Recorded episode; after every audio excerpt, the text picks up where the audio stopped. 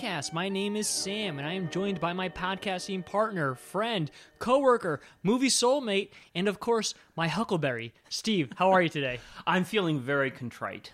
Contrite? All right, Contrite. explain. I made a big mistake, or what I consider a big mistake, on our last podcast. And that was under favorite lines from the movie The Thing. And I love The Thing, so there was no excuse for me making this. What I said was that Palmer, upon seeing this, this hideous freak uh, head sprouting uh, crab like uh, uh, tentacles and walking away, said, Are um, That's some fucked up shit or something like yeah, that? I, I misquoted it. I Okay. forgot what I said, but what I should have said was, "You gotta be fucking kidding." I thought that's what you said. I said I like. Um, uh, I think I said. I can't remember what I said, but I, I- don't think I said that. I So, thought that's what you said. Either way, I'm sure people will forgive you. It's it's it's. I should I should resign in disgrace. Oh, uh, yeah? uh, you know, like, like like a politician, I should resign in disgrace. But I leave it to you. you know, I can probably My- do this thing alone. Okay, you know what? you you be well within your rights. I could well within your rights. I've always been curious about trying to do a podcast where I just talk and I just keep talking and I just go and go and see what happens. In fact, I might Let do your inner monologue become your outer monologue. I might do one Hidden Gems movie podcast just by myself to see what happens. Okay, so I gotta say something. Uh, we've been doing this podcast for a little over a year, about a year and a half almost. A year Sounds and four right. months. I think we started in April of 2020, okay? I have never been so excited to do a single episode as I am excited to do this episode. Now, keep in mind, these are not my favorite movies we've ever done on this this show. That being said, I find the topic of today's episode to sort of exemplify everything I like not only about movies but about talking about movies and the whole idea of the hidden gem right the the unknown classic so for everyone listening today we're picking two movies about that star the actor Val Kilmer. Today's episode is really about Val Kilmer. Val Kilmer is an actor that I've always loved. Part of the reason we're talking about him is because a documentary just came out on Amazon Prime that deals with where Val Kilmer is now in life. Unfortunately, he has throat cancer and his entire career really as a result has been derailed because he's been so ill. He has a hole in his throat that, you know, changes his voice. It's not good, okay? But I'm not here to talk about the documentary. I'm here to discuss Val Kilmer because for me growing up, Val Kilmer was a really good example of if you were talking movies with another guy and or girl and that person brought up Val Kilmer, you kind of had an idea as like, okay, this person likes movies. And the and the thing about Val Kilmer is I do think he's a great actor. I don't think he's had a great career uh, in regards comparison to other people's careers. I don't think he's been in a huge dearth of fantastic movies, but there is something about the guy that is just so fascinating. And I've come up with different theories on it. One of my theories is that Val Kilmer looked like Tom Cruise. I don't mean physically, but he was a square jawed, handsome lead actor type in the era of Tom Cruise, right? But he was tapping into a feminine style of acting. Uh, and when I say feminine, that, uh, that'd probably get me canceled today, but I mean a sensitive kind of acting. He wasn't big. They tried to make him an action star, right? But this guy was really a very sensitive character actor in a leading man's body at a time when that was very uncommon. And I got another good friend named Greg who said that Val Kilmer also was really interesting because he played iconoclastic roles. He played Batman. He played uh, Doc Holliday from Tombstone, which will be our first movie today. Um, he what else did he do that was uh, he played Jim Morrison The Doors quite uh, quite famously, which is also a really bad movie. But there's just something about Val Kilmer to me beyond the fact he's a good actor that really has always fascinated me about him and this is not to say he's been in a ton of great movies. He really has not but he fascinates me. Um, before I go on, because I could really talk about doing an hour long podcast by myself, this would be the topic. Steve, what is it about Val Kilmer for you that that makes you interested in him? I always thought he had art in reserve. You know, when, when, when he took, when he really got a, a good role, not some some silly role like in in Top Gun, um, but I, I always felt that there was something underneath that you know you had to think about to review. Yeah. You know, and that's that's the, the best actors do that. He hasn't. You're right. He hasn't had the, the most acclaimed career. No, not at all. Could ha- could have though. Yeah. With the right decision making, I Yeah. have no doubt that the studios wanted him. Uh, you know, as soon as he did um, Tombstone, I have no doubt that he probably got very similar roles, one after the other, about the you know the witty Mm-hmm. uh, best friend. Yeah. You know, um, fortunately, uh, he rebelled against that. You know, he, he would go against type. I, oh, I don't want to take this uh, this particular role because it, it I forgot what, what role he, he rejected because uh, it, it makes me look like I'm I want to be a hunk. Yeah. On the other hand, he had a chance to to make some interesting uh, moves. Blue Velvet He turned it down. Turned turned it down, and man, w- he would have been better. I think better than Kyle MacLachlan. So here's something I want to say about Val Kilmer and his entire career arc. To me, the best example. So Val Kilmer's best possible career in my mind would have been Christian Bale's. I think Christian Bale had the best possible version of Val Kilmer's career, and I think Val Kilmer had the best possible version of Kyle MacLachlan's career. Well, I wonder what. Yeah, that's, Yeah. That's, a, that's a good point. I, I I wonder what, what the difference is. Is it uh, They're both off a kilter. greater respect for talent now than there was back in the '80s? Maybe. I think there's no doubt Val Kilmer today, if he was 25, would have thrived. I think that the movie industry uh, is much more um, accepting and inviting for a talent like Val Kilmer's, an offbeat. I mean, look at Tom Hardy today. Tom Hardy is so similar to Val Kilmer. He's a hunk, but he's sensitive and he's fascinating. See, Steve, I have this belief that what's more important than being a good actor is being an interesting actor. You can be a good actor and be boring, right? You can have all the technical chops, but there's something about you that's just not interesting. Val Kilmer was a good actor, but more importantly, he's an interesting actor. Um, He's just he's super. Um, every all the choices he makes, even in his bad movies, he's always doing something interesting. Um, I rarely see him just be really bad in a movie. Even Batman Forever, which is not a good movie by any stretch of the imagination, in my opinion, he is no doubt the best Batman because he's the best. I think he gave the best performance as Bruce Wayne and Batman. And in fact, uh, Bob Kane, the creator of Batman, said that Val Kilmer was the closest he had in his own head of Batman. I'm a little surprised because I thought he was the most. I thought he was the most negligible. Um, Worse than Clooney? yes.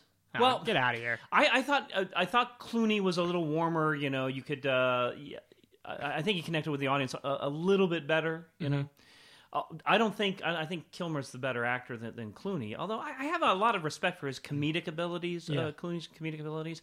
My favorite is still uh, Keaton because I thought he I thought he was the most interesting. But let's face it, all the actors come to the same conclusion. All you're doing is playing straight man to Yeah. to the characters who get to play the villains who get to go hog wild and get all this acclaim and attention. You Yeah. know, I, I can't blame him for wanting to back out. In that documentary that you had uh, you had me watch called Val, Yeah. he makes it very clear he felt underutilized. He felt he was just standing around like like a, I I guess a slab of handsome beef. You yeah. know, Yeah. Which he was. and, and you got to feel sorry. You, you got to feel for that. Yeah. Um, he just had a really fascinating career. Um, I watched I watched a lot of Val Kilmer movies recently in preparation for this podcast. I found myself really enjoying Thunderheart. I'm not going to say it's a good movie, but I liked it. Um, I it was like the one really I think sort of big gaping omission from my Val Kilmer filmography that I hadn't seen. I liked Thunderheart. Uh, and apparently Thunderheart was a really big success, which I didn't know. Yeah, yeah. If you go on Wikipedia, it was a major financial success. Really? Yeah, they made I'm a lot of. surprise. I saw it. I thought it was only okay. Um, other than the other than the crystal clear cinematography, which it shares with Tombstone, Mm-hmm. Yeah. I, I didn't find it remarkable. So you know, Val Kilmer, he kind of has two halves of his career. He got to he has his first half in which he he's a dynamite sort of A-list star. Here's the question, Steve, because honestly, I was a kid at the time in the 90s. Do you feel that Val Kilmer really ever was an A-list celebrity that he was truly that famous? It's funny. I, um, I, I just today I was reading this article in preparation for the show, and this one uh, critic of of the uh, the movie Val said he never really quite made it to the A list. It's funny. Um, box office wise, no. Yeah. But the directors saw something in him which kept getting him opportunities in the biggest movies. I kind of feel like the industry wanted it's him sort of- to be A list. Like the producers, the studio heads, they wanted him to be another Tom Cruise. him. Yeah, I think I think that's I think if he could have been Tom Cruise, he would have been. Like no, sorry, I said that wrong. If he wanted to have been Tom Cruise, he would have been. I think that nobody was no one kept Val Kilmer back from really box office success more than Val Kilmer. It is purely himself. Whether or not he was difficult to work with is one thing, but it really comes down to his choices. Um, it just seemed like he couldn't make the choices that would not only up his stature in the industry but also make a lot of money. He seemed to have a hard time with this. Like, you know, his Doors performance is beloved. I watched that movie for the first time recently because it's never appealed to me. it is irredeemably bad, and I'm not even sure he's good in it.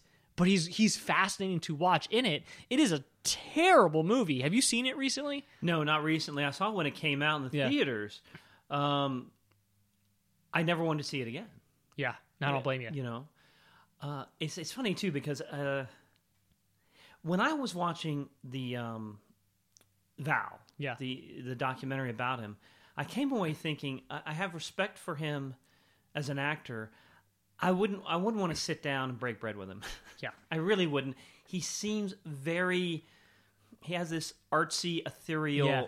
presence. it's that I would, obnoxious. yes, uh, that I could not. Stand. Did you see his inside the actor studio?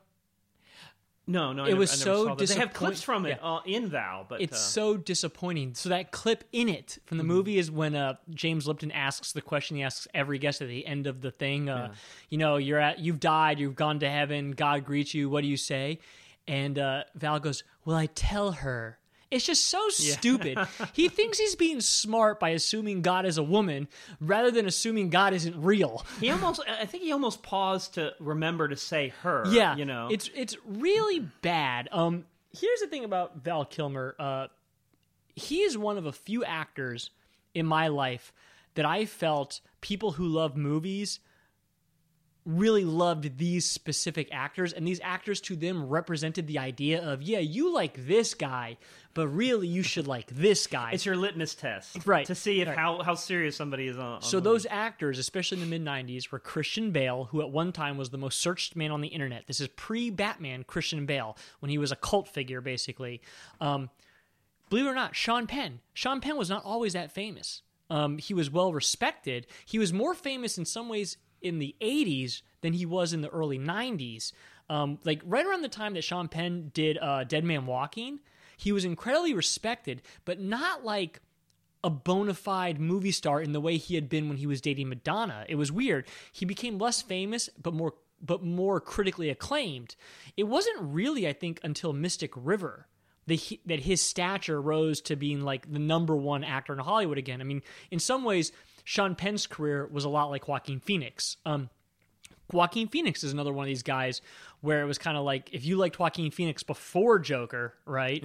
then you knew something about movies. And then that other guy was Val Kilmer. For me, Val Kilmer's in my life, he's the first guy to represent that that movie litmus test where it's like if you like Val Kilmer, but in some ways he's the least justifiable. I don't know if there's ever been an actor who made as few good movies, right? Who and has still has a great reputation. and still has a and, uh, yeah. great reputation. Okay, um any other, you know, anything else you want to talk about Val Kilmer before Well, we get to the first movie? You mentioned the feminization, I guess. Yeah. As far as uh, I remember, Richard Dreyfuss Yeah. um, being interviewed and said he, he sort of modeled his early career about the the fe- and he used that. I think it was that word, the feminization of uh, of James Stewart. Interesting. So it goes back uh, way back then because James Stewart wasn't in most of his movies. He wasn't that tough guy. No. he he was far far more sensitive. You know, the, the average American who wasn't you know quick to anger, uh, but and, and But he wasn't sensitive time. legitimately feminine. What he was was hapless. James Stewart was hapless, down on his luck. I mean, the, the the the quintessential James Stewart role is "It's a Wonderful Life." That's not a feminine role. That's just a hapless role. There was something about Val Kilmer. You think so? See, yeah, I, without I, a doubt. I, I disagree with the hapless. I, I, I get what you're saying, um, but I, I disagree with that being being hapless. In fact, there's some that, that movie is a lot darker than Yeah. uh, most people uh, acknowledge. Yeah. it wasn't until the 50s where he started playing uh, cowboys and started getting developing an edge. But if you, I don't know. Even in well, with uh, Mr. Smith goes to Washington, Mm-hmm. he, he's got that.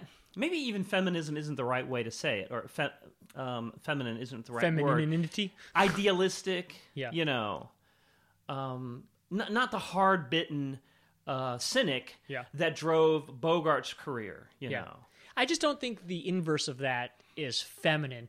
Now, just to really go on a real side note here, my favorite joke ever from The Simpsons was the "It's a Wonderful Life" joke when Bart, when the school shuts down and Bart is just causing trouble out in town, and he goes to the bank and he goes. What do you mean the bank doesn't have any money? What? My money's all gone. So everyone in the bank's like, oh my God, where's my money? And then Jimmy Stewart from It's a Wonderful Life comes out and he goes, oh, no, wait, wait a minute, see? see I don't have your money. your It's at- money's in Fred's house. he goes, he goes, it's in Bill's house. And Moe goes, hey, Bill, what are you doing with my money? You know, the complete opposite of what that character really would have done. You think he's going to do something noble. In fact, he sells some other guy out. Okay, let's get back to Val Kilmer. Any other sort of. What I will say is that if you watch the documentary Val, I was just so depressed on what Val Kilmer is up to now, hmm. which is basically having cancer, signing autographs at Comic Con for money, and having to sign the exact same autograph over and over and over because everybody asks him to sign some line from Top Gun. It hmm. was it made me completely rethink what Comic Con is. It is the saddest thing I've ever seen. I would never attend a Comic Con now after watching that because it's just the total exploitation of has-beens who need a buck having to basically prostitute themselves in many ways for people who want an autograph who basically tell them what to write. Can you write this line from this movie? It was man it was tragic. It, was it was very tragic, and, and the funny thing is, there's a point in the movie, uh, in the documentary, where he says he acknowledges that, yeah which these guys never do. Yeah. So he's at least self aware enough Yeah. to acknowledge. But then he says, you know what? But then I get to meet my fans, Mm-hmm. and, and they seem happy. And I think I, like I've done something. I'm wondering if he's trying to to, to Convince kid himself. Yes. Yeah, so of course he's, he's he was. because there is this wonderful uh, scene, and I think it's when he's uh, some he's watching tombstone with the crowd Oh, oh, and, and he's in Yeah. silhouette and he's Yeah. standing up. That that that's that's pretty good too. But no, there's just a really quick moment. He he's got this. He had throat cancer, Yep. and he has this uh you know this device that makes him sound. Um, I'm not even going to. Imitate. It's like a voice box It's a it's a voice box, and he's about to be seen by somebody, and I forget who it was. He's got a scarf around his neck, and he covers the voice box. yeah he Very, does that very gently. he does it all the time now Man, that was it was so. I don't know. I, I felt so sad, and, and, and I felt so much pity, and yet you know, um, it was remarkable. yeah it's uh, all right so i think now it's time we'll talk more about val Kilmer. Have kilmer we depressed you enough? Yeah. Because that's really Yeah, depressing. we'll talk more about Val Kilmer as we talk about these two movies. But the first movie on today's list is Tombstone. From Hollywood Pictures, they'd shared a past, Wad up is my friend. a trust, Thanks for always being there, Doc. and an enemy. I want your blood. Together, they fought a battle at the OK Corral the West would never forget. Oh my God. Kurt Russell is Wyatt Earp. Val Kilmer is Doc Holliday. They're bringing justice to Tombstone. Rated R. Okay, Steve. So Tombstone was my choice. Um, and I gotta open up with something. I have loved Tombstone since the very first time I saw it. And yet, and what I'm about to say, I'm not saying something that's a surprise to me. But watching Tombstone this time again, I liked it the least I've ever liked it. And I always knew that Tombstone had flaws, and I knew what those flaws were, right? But I was always able to derive a ton of enjoyment out of the movie despite those flaws. And this was the first time I watched Tombstone, and I said to myself, man, those flaws are really bad. so, Tombstone has some of the best movie moments I've ever seen, and also some of legitimate, the legitimate worst movie moments I've ever seen. Um, there are parts of Tombstone that are so absurdly bad, it feels like it was uh, directed by two directors, which is a good segue, Steve, into your stats on Tombstone. Okay, a- a- absolutely. Because weren't there kind of two directors? There were Yeah. two directors. Um, well, according to IMDb, there's uh, um, the the second director was actually the uh, the screenwriter Kevin Jarre. Okay. Um, but uh, they they settled on George P. Uh, Cosmatos. Now, this guy was not a huge name in Hollywood. In fact, you know, I think he only ever directed another thing. I remember him from First Blood Part Two, Rambo First Blood Part Two. So he's got that action uh, thing going. He also did a couple of '70s all star crap crap fests like uh, Cassandra Crossing, and he also directed uh, um, a World War II movie with Telly Savalas. Um, name escapes me. He never showed any of the uh, any of the competence he, he shows here, in, in my opinion. Oh, Escape from Athena is, is, is the movie I was thinking about. Uh, it was written by Kevin Jarre, who wrote he wrote Glory. Okay, fascinating screenplay, right? Then he wrote Rambo. I guess I guess again for George Com- Cosmatos. The Devil's Own, uh, that crappy uh, uh, uh, Brad Pitt. Harrison Ford, Brad Pitt I fiasco. like it. I can't stand it. And then he wrote the screen story for The Mummy. Okay. I love The Mummy. The first one's great. 1999 is fantastic. Yeah, the, the, it gets more shrill as it goes along. Side note: was- Brendan Fraser's making a comeback. is he? He's That- in the new Scorsese movie, and he's also now a topic of pu- the public has decided to sympathize or empathize with Brendan Fraser for some reason and put him on a pedestal as a person they'd like to see again. I don't know why. he kind of disappeared like Val Kilmer. He's not the actor that Val Kilmer is, No, but he just at all. completely disappeared like Val. he's Kilmer. making a comeback, and people are people are rooting for him for some I, reason. I, I think that's I think that's a good thing. I think that's a good thing. Um, this cast is incredible. Well, first off, Tombstone, rated R. It was released on Christmas Day in 1993. You'd think it was Yeah. a summer tentpole movie, uh, given the cast, but no, it was, it was Christmas Day. I, I, maybe as an alternative to all the Oscar bait, Mm-hmm. I, I guess it was uh, released by uh, um, Hollywood Pictures, whatever Yeah. that is. Um, actually, they had a couple of uh, fairly big movies like uh, The Sixth Sense. Uh, it runs two hours and 10 minutes long. And it has an enormous cast. Some people, some great old actors like well, Robert Mitchum does the narration, the beginning and the end, and you have Charlton Heston making an appearance, and Harry Carey Jr. You know, as the sheriff who gets accidentally shot by uh, Curly Curly Bill. I think? Curly Bill, Curly Bill. Powers Boothe. Yeah.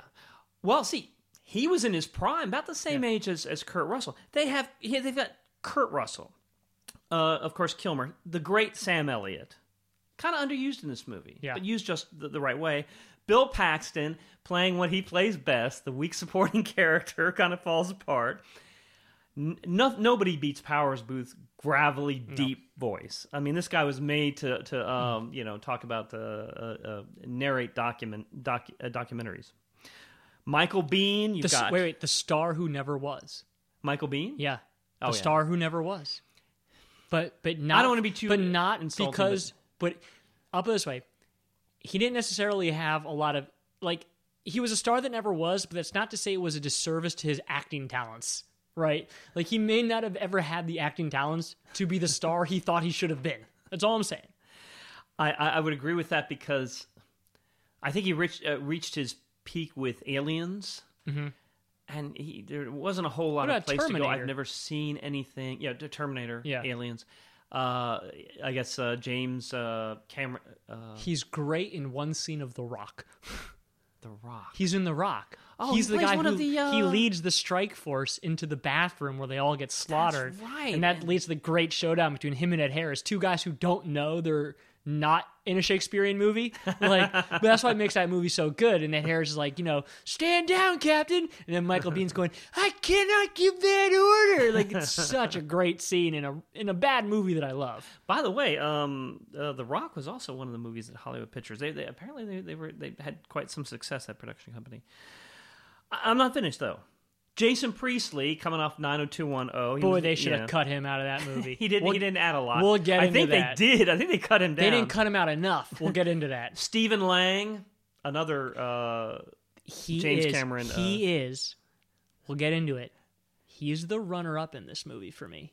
is he? Yep. On rewatch, the first time I ever felt this, Stephen Lang almost steals the movie. There- the- almost from Val Kilmer. Val Kilmer keeps it, Uh huh. But but I didn't realize how close Stephen Lang came to stealing this movie. There are movies where the actors don't know what's expected of them and they're lost. Yeah. almost every actor knows exactly what is asked of them in this movie. None more than Stephen Lang. He is perfect Yeah, in, in the role as. Ike Clanton, a, a total weasel. Thomas Haden Church, you barely see him. Not a good actor, never has been. Oh, I never, disagree. Never has been, never will be, and a huge jerk in real life. Is is he really? Yeah. I, I, uh, I never met the man, but watch watch his late night appearance with Ga- right? with um with Norm Macdonald. Wow. And watch how irritated he gets at Norm Macdonald. It is hilarious.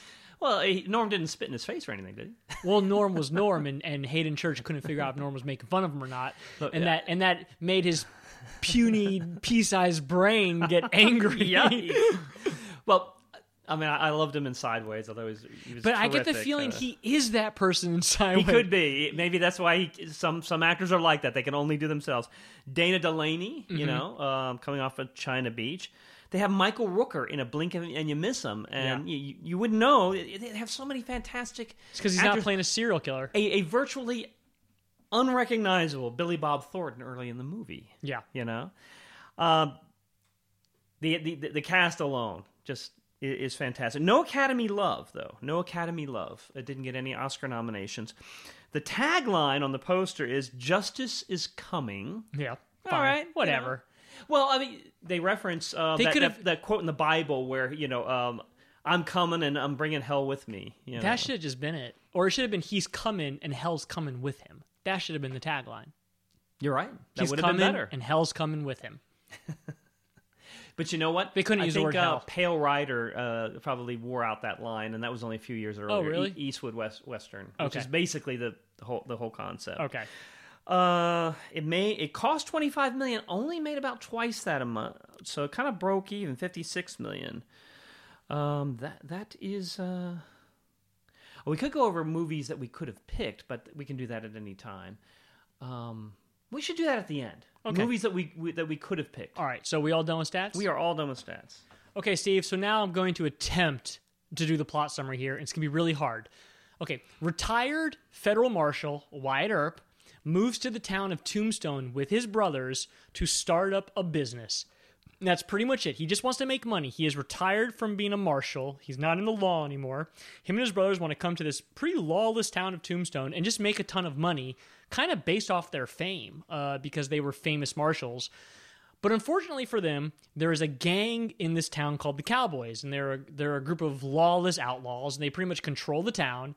And Wyatt Earp wants to largely keep out of any troubles with these guys, but of course, you know the the the the uh, how do you call it? The allure of the badge, the the responsibility of the law is thrust upon him, and he reluctant he reluctantly accepts and has to go to battle with the evil gang of cowboys. Meanwhile, his good friend, outlaw, uh, notorious gambler, drunkard, and uh, victim or sufferer of tuberculosis, Doc Holliday, is also in this town, and they are great friends for reasons that are completely unknown and do not matter. And Val Kilmer plays the role of Doc Holliday in.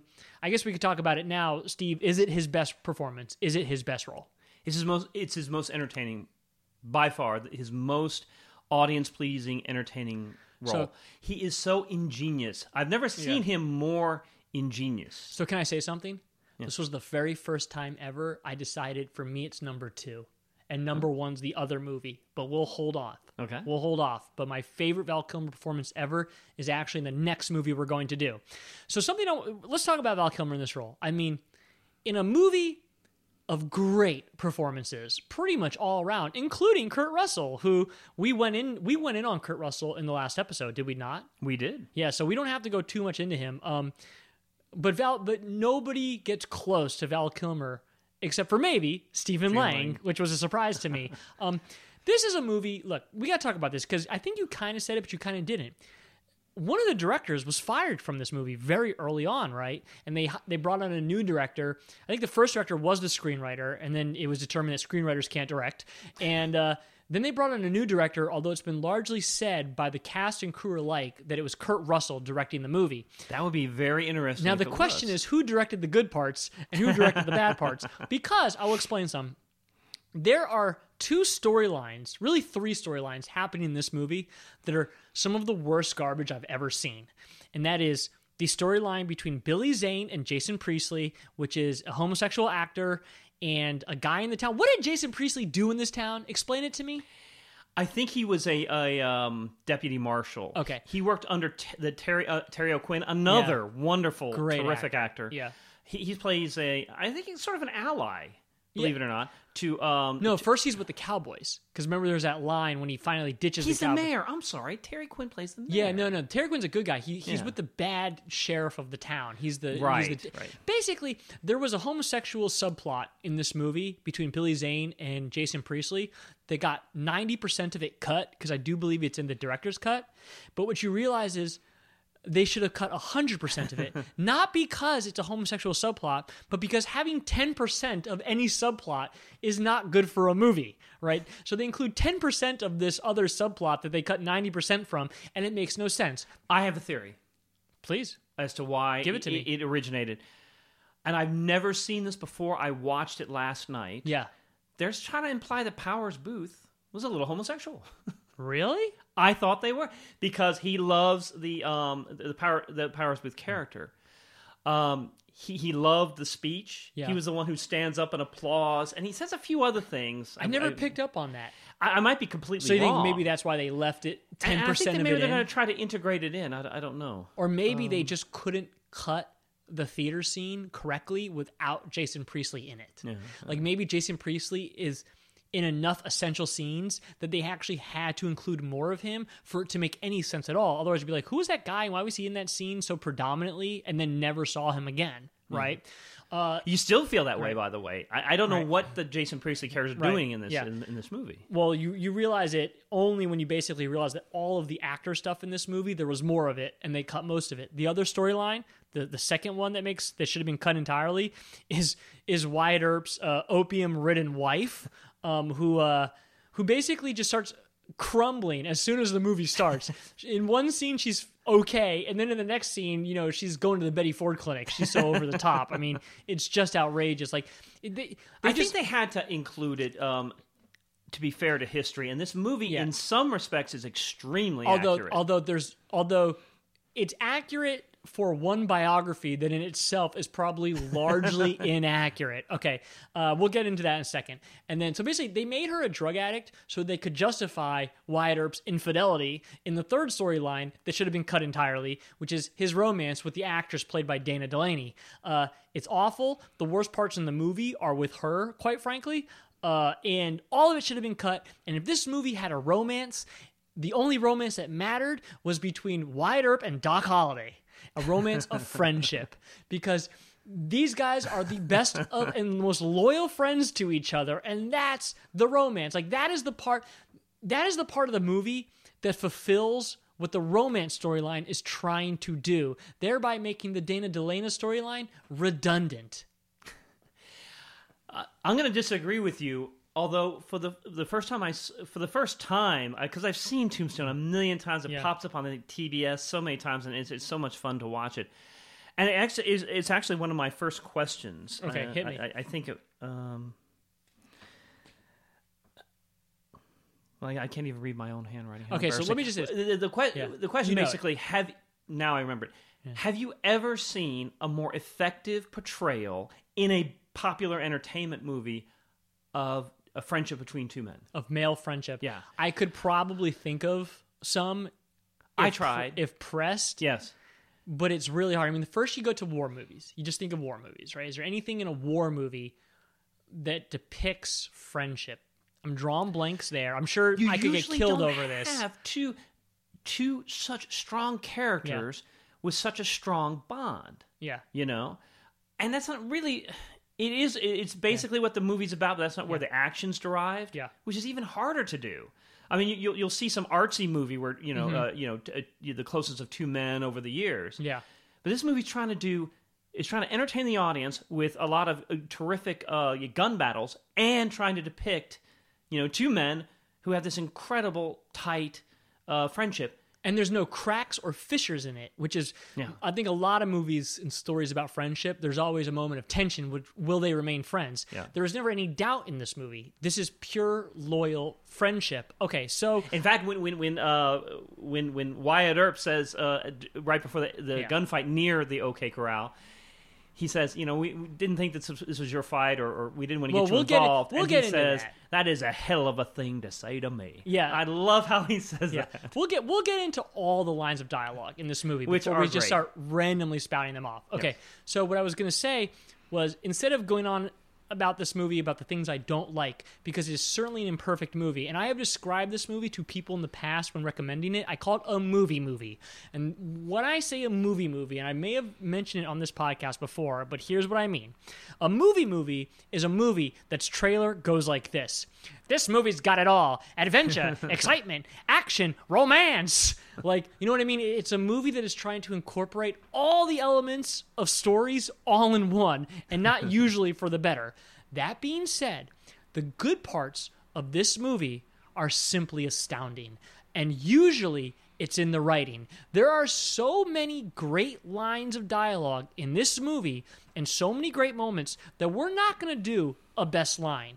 We're just going to talk about all of them. Okay. So, Steve, hit me with one first. Um, I love it when he says to Ike, um, that he Ike is Ike Clanton, played Mm-hmm. Yeah. by Stephen Lang, is One of just the lost cowboys. big, like lost twelve hands hands in a row, and he's he's drunk and To he's Doc angry Holliday. to to Doc. I beg your pardon, to Doc Holliday, and Doc Holliday can't contain himself. He wants to goad him. Yeah. you know, uh, he says. Um, you know, maybe poker isn't your game. Yeah. I know. Let's have a spelling contest. And of course, that makes him all the more angry. And he's cracking up when he says it. Uh, uh, Doc Holliday, he is so lethal to every character who's in opposition to him because he doesn't care. He never he- loses he- any encounter in No. the movie ever. No. He, Doc Holliday does not lose a single verbal or physical encounter in this movie. He wins quite literally every scene. he's the best man. He's yeah. the best man at everything. That's true. Speaking of Ike Clanton, all right, so we're just going to go back and forth on great lines of this movie because this is what you have to do when talking about this movie. The scene when I really realized that Stephen Lang was going for it is when um, I believe, but I don't remember exactly, Wyatt Earp is arresting uh, Curly Bill for shooting the town's deputy, okay? This old man played by, you said, Harry Carey Jr.? yeah. And basically, Stephen Lang is trying to get, uh, he's trying to threaten uh, Wyatt Earp in letting Curly Bill go. And Wyatt Earp takes his gun and he puts it right to Stephen Lang's head, okay? And he says something to the effect of, you know, you can all bum rush me at once, but not before I make your head into a canoe.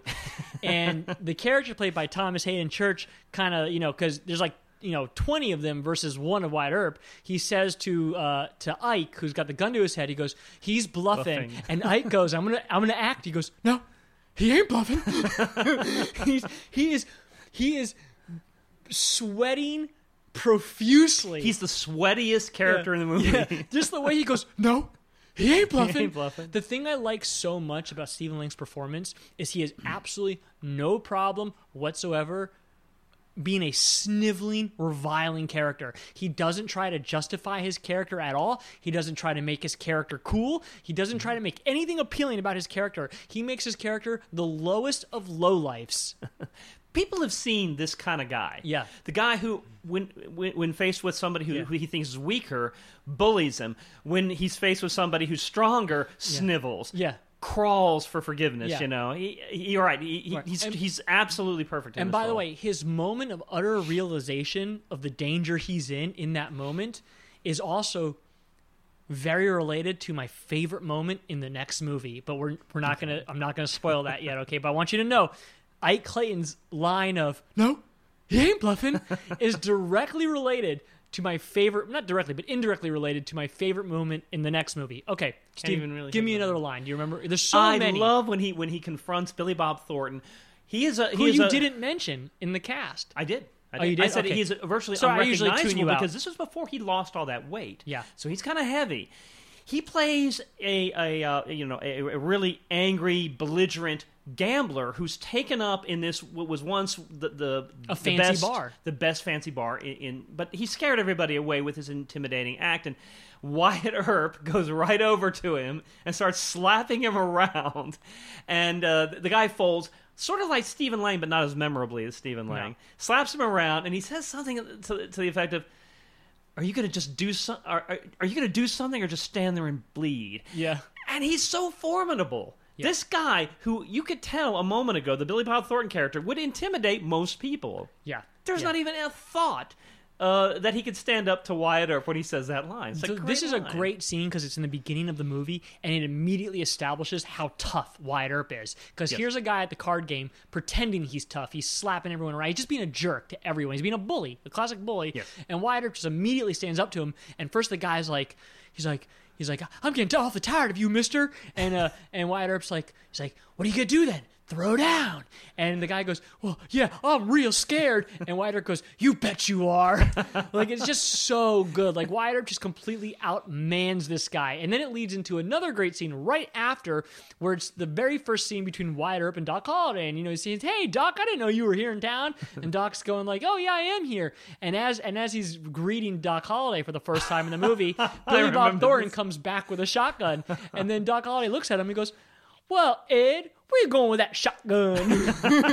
and then Ed goes, he goes, why Billy Bob Thornton goes, oh, I didn't know you was here in town, Doc. And he goes, yes, I am. And then, and then so of course, uh, you know, He uh, mentions that he mentions that he's in the presence of uh, Wyatt Earp, which Yeah. further scares him because Yeah. he didn't realize he was talking to Wyatt So Earp. then, of course, Wyatt Earp tells uh, Billy Bob Thornton to put the shotgun down. Mm. Okay, uh, give me. Was that your line? Or, that was you. That was you. All right. So now for Well, me. before you before you end, before you fin- the, the, the end of the scene, Yeah. where he is completely emasculated, where Billy Bob Thornton's completely emasculated, Doc Holliday says, "You can go now." yeah, he goes. He goes. Oh, I forgot you were there, Ed. You Yeah, can go right. now. Just so This guy, dismissive. this guy is horribly unmanned to the point that when he's put his shotgun down and is groveling away, he actually says, "Thank you, thank, Thank- you." yes, for, he does. for letting him live because he just had no idea who he was dealing with. Okay, um, so my next thing is another great Doc Holliday moment. So there's a character in this movie. His name is Johnny Ringo.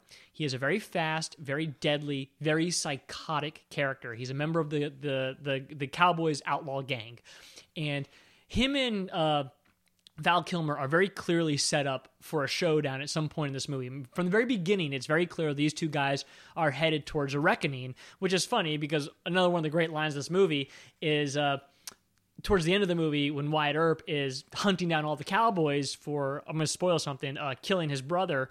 One of the other characters goes, Well, I, I don't understand why he wants uh, vengeance.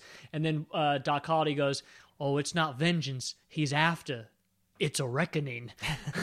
but anyways, so uh, so Johnny Ringo is super drunk. He's upset. He goes down to the street and he's basically calling out Earp for uh, for a showdown, for a duel. He's like, he goes, he, he's like, get out here, you sniveling coward! You know, he's trying to he's trying to goad Wyatt Earp into having a showdown with him.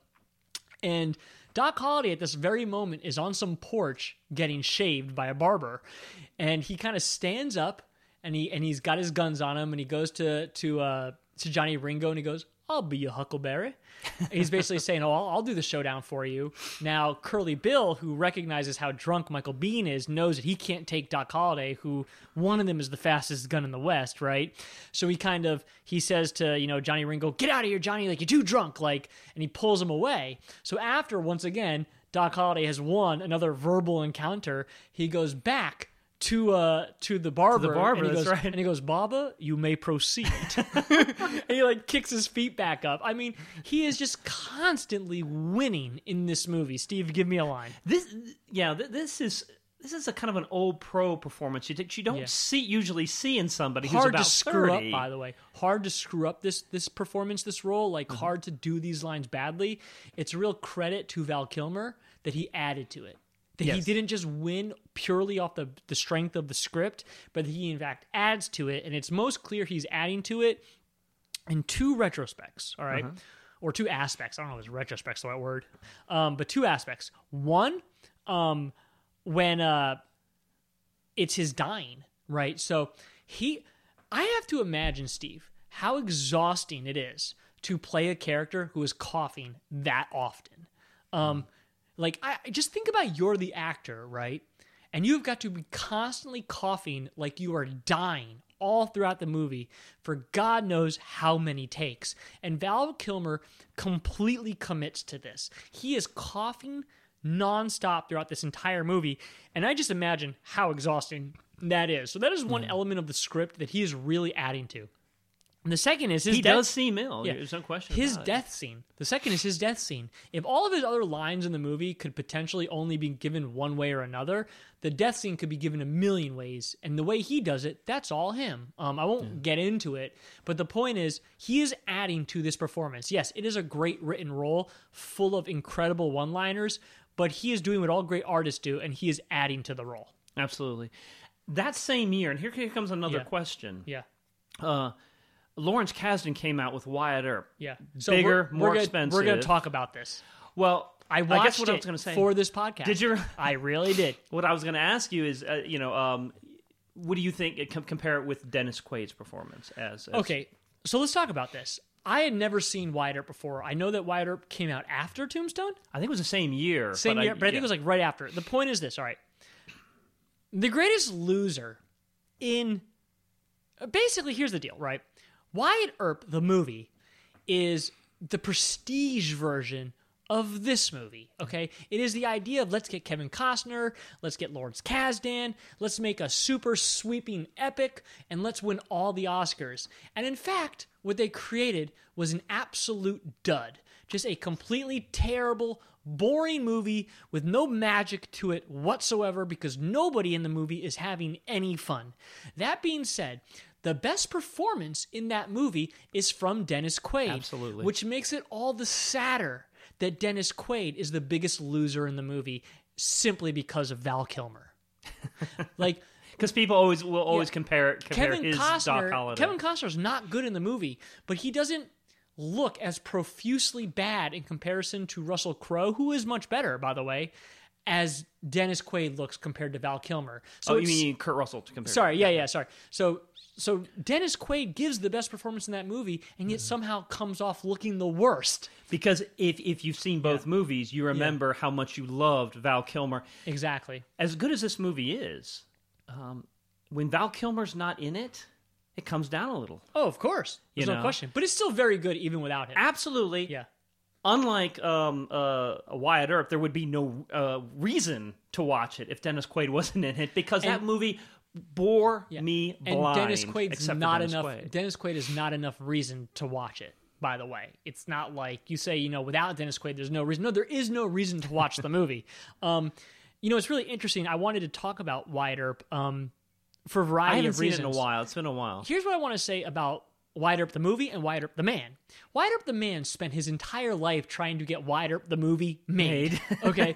Um, Yes. Everything Earp said might have been a lie, quite frankly, with the exception of the shootout at the OK Corral, which did happen, but maybe not the way people remember. In fact, the great show t- uh, Deadwood, which is one of my all-time favorite TV shows, actually brings Wyatt Earp onto the show for one episode to call him out as a fraud, where he's just literally a guy who goes around places lying about what he's done, which is, by the way, what the real Wyatt Earp might have been doing. He might have just been a straight up liar. Um, so the question is, which movie does the real Wyatt Earp prefer? Now, both these movies came out after he's dead, right? But if he saw both of these movies, which one do you think he'd be the most satisfied with? I'd have to see the uh, Wyatt Earp again, and I'm not going to because I gotta say it's Tombstone. The well, the first time I saw Wyatt Earp, I thought I don't think I ever want to put myself through this again. It's Yeah. it was so dull. They both, pr- they I, I don't know how accurate they are. Apparently, a biography came out. There's one sometime in the turn biography the they're of- both based off of.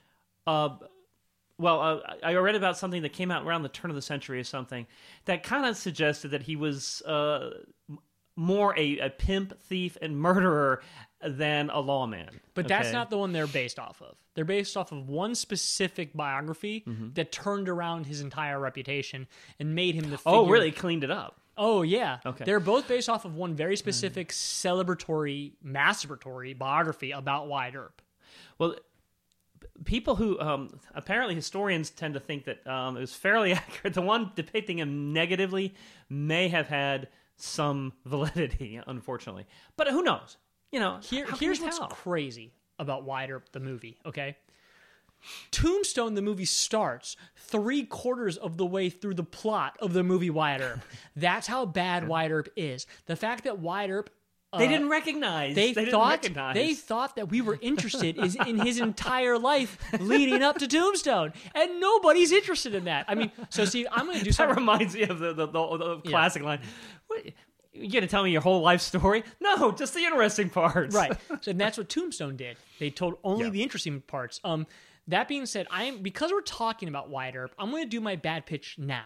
Okay. And my bad pitch isn't a bad pitch. Uh, I think it's a good pitch, right? And here's my pitch. Let's assume Wyatt Earp came out first, which I don't think it did. Here's my pitch as Hollywood executives. It's Wyatt Earp meets something people like and will make money. Like that's it. It's like literally they just like every it, that's all it is. It's just it's Wyatt Earp meets something good.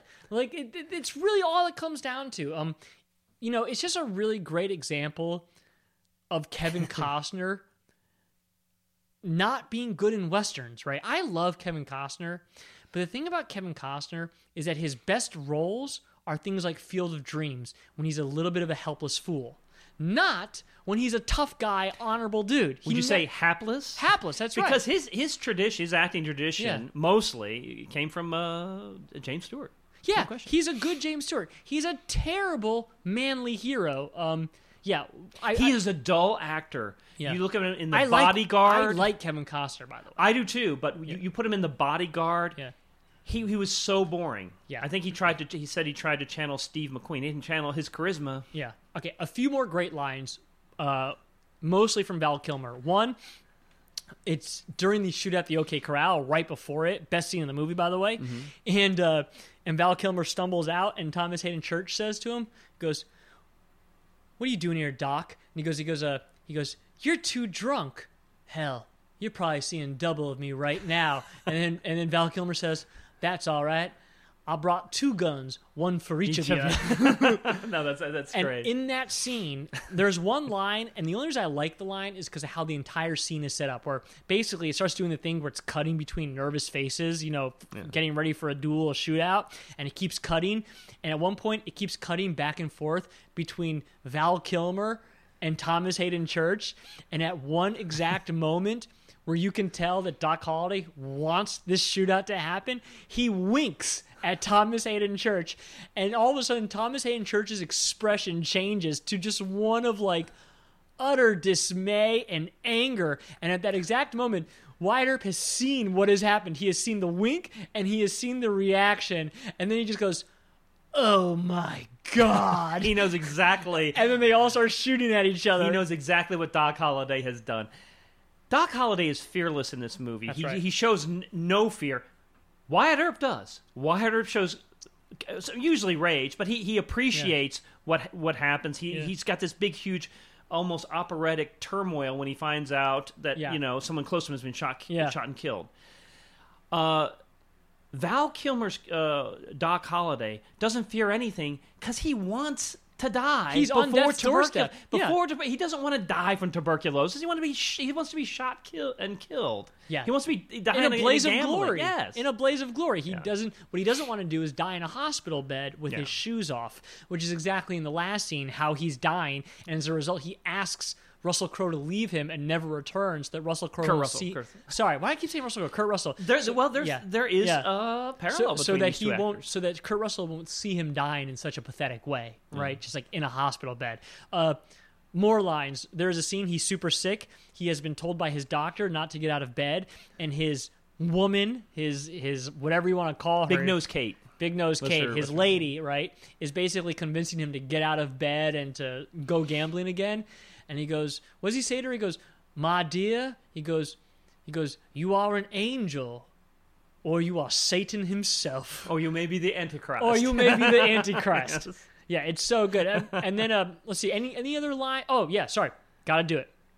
So Bill Paxton also is in. Uh, he definitely can punch his ticket to say that maybe he has the best line in the movie, right? So Really? yeah. So Bill Paxton, I don't remember at one one. point in the movie, is trying to strike up a casual slash deep conversation with his brothers about dying and like what you see when you're dying, and how he's heard that people see a light in a tunnel when they're dying. Flash forward like 45 minutes. Uh, Morgan, uh, Bill Paxton, has just been shot through the back. Okay, he's on a pool table. He is dying.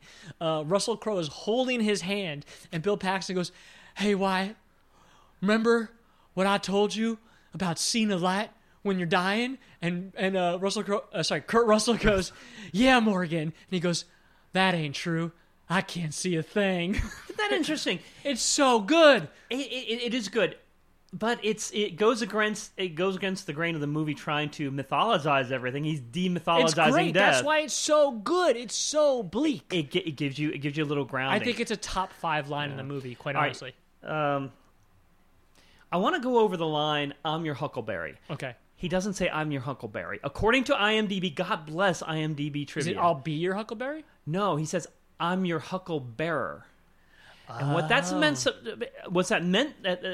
Apparently, according to uh, IMDb, if you, you got, he's um, uh, Val Kilmer has this really thick Southern accent, which Yeah. apparently was true. Yeah. So Y's become AHs. I'm your Hucklebearer, you know, instead of Huckleberry. But what is a Hucklebearer? a pallbearer? Oh. That's what he means. Now, I this is this is what I read. It I makes always- a lot more sense. Yeah, it does make a lot. Because he's about to kill the guy. Yeah, I'm gonna be your. I'm gonna. I'm gonna. You know, carry you out. Uh, Yeah. You're gonna go uh, feet first. Yeah. I don't know if that's true, but I read it somewhere, so it must be true on the internet. I think it makes way more Also, sense. here's something we have to resolve. Yeah. Okay. Please. Uh, one of the one of the bad guys after after he's uh, after uh, Doc Holliday slaughtered so many people at the OK Corral. The last one he kills is a man who says, uh, uh, I don't know, goads him into ah.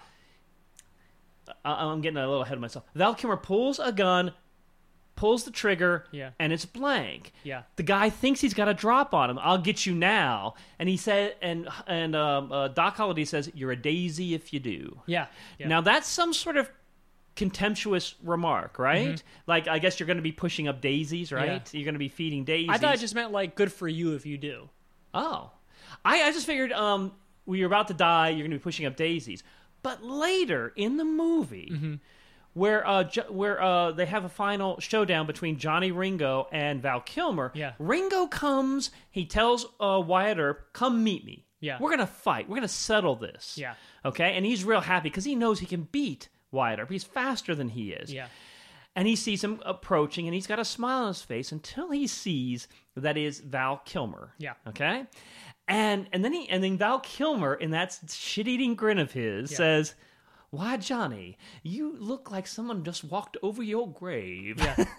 he, by the way, grave is spelled. Is, is, he says it with two uh two Yeah. syllables. Yeah, grave. And then he says, "You're no Daisy." After he kills him. when he him. shoots him, he says, "You're no Daisy." So now I'm confused as to what the word Daisy is supposed to mean. I really, I I'm not sure. out. However, I want to say a great thing about that duel is how long it takes Johnny Ringo to die after being shot in the head. It he's is. walking. He's he's almost been- following him. He's just like Uh, he's like having a Doc. seizure, and he's like he's like he's like, come on. So basically, you know, Val Kilmer, Doc Holliday out duels Johnny Ringo, shoots him right in the temple, right, and then.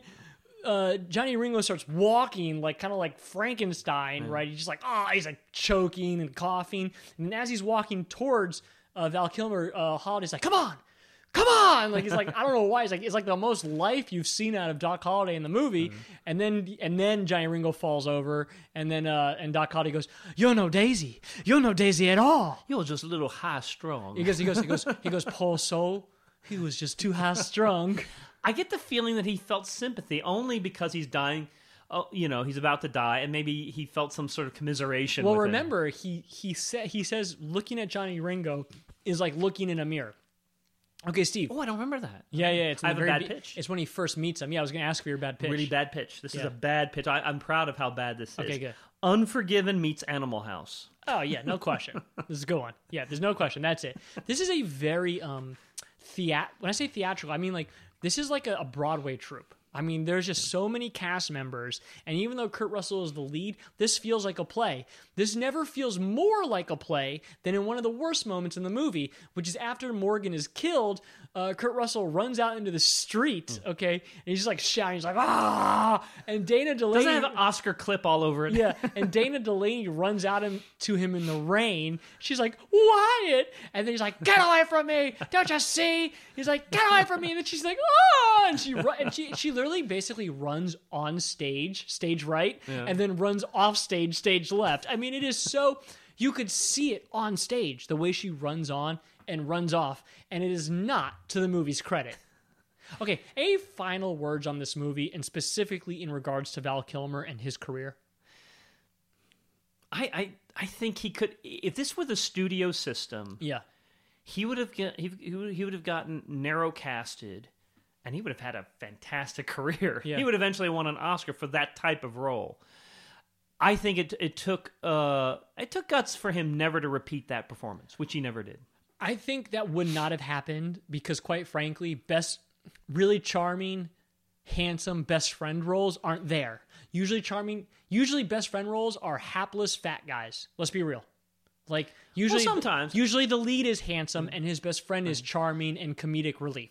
But in, but in old Hollywood, you know, you'd had the Ronald Reagan character who was always the handsome best friend, but uh, he, he was he was a lesser character, you know, and and he he never had the kind of acting, the draw Yeah. as the main character.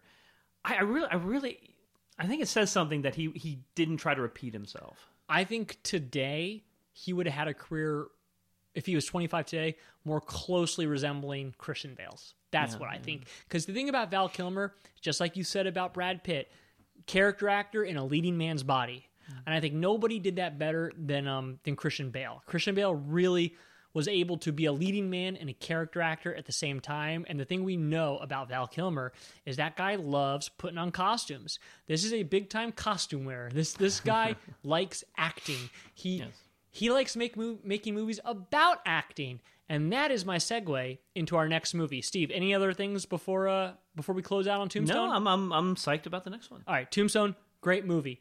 The next movie is from the second half of Val Kilmer's career, which is little talked about, little known. Not only just this movie, but his, the entire second half of his career, right? But I feel this movie is the best movie of the second half of his career, and that is David Mamet's Spartan.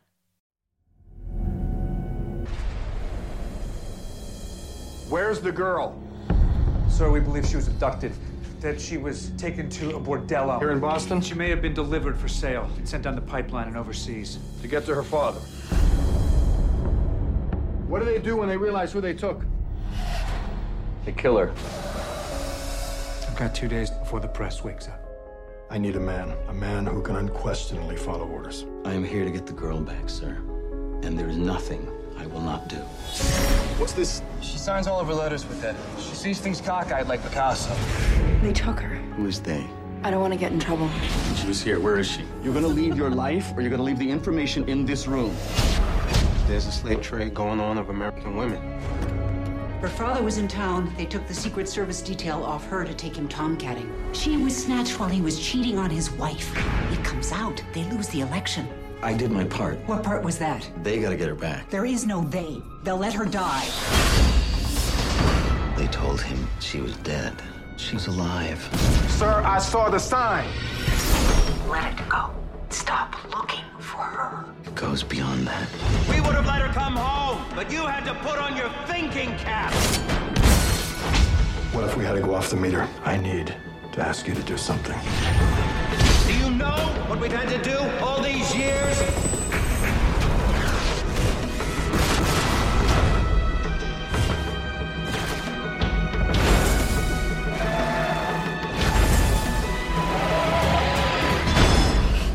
Who are you?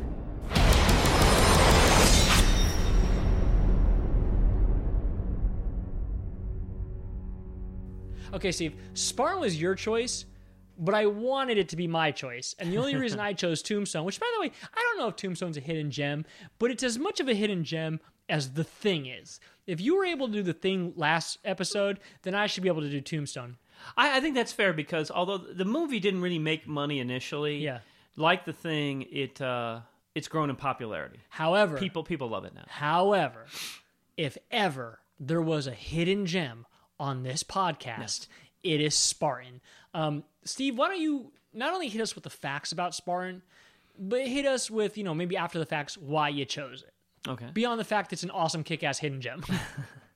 Um, Spartan is rated R. It was released uh, March 12th. Both these movies are rated R. But you know what? Tombstone doesn't have an R rated feeling. Oh, it's super rated R to me. It's Really? You watch a guy take a bullet to the temple and then stagger around for like 15 seconds, having a Ah, they were doing that in The Godfather because Godfather was rated R too. Yeah. Okay. Uh, fair, fair enough. A lot, lot of bullets flying. It was related in March. It was released in March twelfth, two thousand four, by Warner Brothers. Now that's a problem because March twelfth tends to be, well, back then was sort of a dumping ground. Mhm. So, uh, but I think this movie came out sort of like on the art house circuit. okay. despite its despite its you know uh, its genre, which Okay. is action action thriller. It's released by Warner Brothers through TriStar. It runs a, an hour forty six minutes.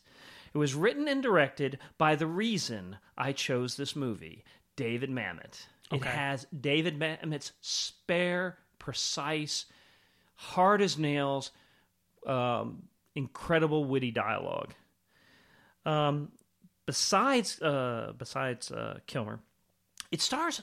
It's funny because unlike Tombstone, um, there's only really there's only Val Kilmer. Nobody has that real star turn in this movie. You have Derek Luke, William H Macy, all of whom were really good. An actress called Tia uh, um, Texada, which I I, th- I think it's called Texada. I might have misspelled it. Uh, who's very good as a hard as nails uh, Marine who uh, um, the Val Kilmer character enlists. Mhm. Clark Gregg, of course, we know him from all the uh, the, the, the silly uh, Marvel movies, but he's a really good actor. He's great in it. yes, He's gr- he's he's, He's- not in it much, but he's great in he's it. He's only got a few few lines. Uh, all these characters seem to be hard as nail. Ed O'Neill and even a, a very young Kristen Bell, who's hard as nails in Yeah. this movie. Yeah, everyone's hard as nails in this movie. the tagline is, "She's missing." That's pretty good. I have a better tagline. Ready? Go ahead. Where's the girl? Where's the girl? Where's the girl? we'll get into that. The uh, the movie cost about twenty million dollars. So I'm a little surprised Mm-hmm. uh, that they were able to secure that much funding, um, considering it's uh, I. Well, Yeah. you know what? No. no. Okay. Twenty million sounds about right. It only made four point four million here, and total eight million um, U.S. plus international, which means it was a flop. Yep. Yeah. Okay. So Steve, why'd you pick the movie? David Mamet. Go on. this movie is so pleasurable listening to the characters. You can't wait to hear the hard bitten semi wisdom mm-hmm. of of the Val Kilmer character. I mean, yeah, the Val Yeah. Kilmer character. Yeah. Okay. Well, they're, they're, they're absolutely wisdom from his limited context. But as we see this movie expand, Yep. Basically through the Derek Luke character. I said nobody else shines. Mm-hmm. Yeah. The Derek Luke character is extremely important. He looks Yeah. like just like a, a negligible best friend, but he is an extremely important character because he agitates uh, uh, uh, Val Kilmer, the Val Kilmer character. I think his name is Scott. Yeah. I don't remember if it's the first or last name. He agitates Scott's thinking. Well, let's. So let me do the plot summary Okay. then. Okay. Because you were getting more into plot specifics. I was more curious about just what about this movie you enjoyed. But let me do the plot first. Okay. This movie takes place where Val Kilmer is, and I, I want to say this right. He is part. He is a major gunner, a master. Sorry, he is a major gunner. Oh, sorry, he is a United States Marine Corps Force Recon Master Gunnery Sergeant, acting as a selection cadre member for Delta Force. That's Here's- quite a title on your resume. you Here's know? what this means. He is a part of a real thing called Delta Force, which is basically off the books secret agents. Even though they're they're they're branched through the military, these are guys who do high level extractions, assassinations, snatch and grabs. Like these are the top of the top um United States like kind of like drop a guy in a dangerous situation and he'll know what to do, okay? Is this based on something real? Yes, this is real. Th- This is uh, No, well is- researched real. Yeah, so I, I surprise So yeah, this is all real. This this force really exists. Okay, so Val Kilmer is one of these guys, right? Just think MacGyver meets Rambo meets James Bond. Okay, so the movie starts and basically he is helping choose another member for this special fighting force, and he is given a piece of he like he's about to leave. He's given a piece of paper. You think he's like going home, and then he immediately gets on a helicopter where he is shuttled to Boston, where he learns that the president's daughter has been kidnapped. That is what this movie is about, and he is tasked with getting her back. Okay, and of course, because this is a David Mamet movie, there is more to it than meets the eye. But here is the deal with this movie The character played by Val Kilmer, who, by the way, you don't know his name. Some people call him Bobby. Some people call him John. You really have no idea because all of his names are fakes, all right? This guy is an utter professional and he lives for one thing and one thing alone, and that is the job. And you give him a mission, and he will do anything and everything to accomplish it, and he is not constrained by the bounds of the law, right? And this guy, he has two things at once. He is a man who is not thinking at all except about anything other than the job, and at the same time, a man who is constantly philosophizing about the job and his place in the in the wide circle of life. He's had a hell of a philosophy for a man who says, "I'm not a thinker." Exactly. I mean, that is what is so amazing about this movie. And when I first rented this movie with some friends, I think we were hanging out in Cape Cod at the time. We have been quoting the movie ever since because out of all the David Mamet movies, this one is my favorite, and I find it to be the most quotable. And you know, Steve, I came to an epiphany about this movie when I was watching it and also watching The Saint because it was a Val Kilmer movie I had largely skipped over in my life. Watching The Saint, I came to the realization that this that Spartan was finally him making good on The Saint, and I will explain. The Saint was Val Kilmer's excuse to play an actor in a movie, right? So if you watch The Saint, all he's doing is pretending to be other people. And The Saint's a terrible movie, legitimately terrible, not re- not redeeming. Another very bo- I saw it when it came out, and I can't remember a frame of it. It's what he did after Batman, right?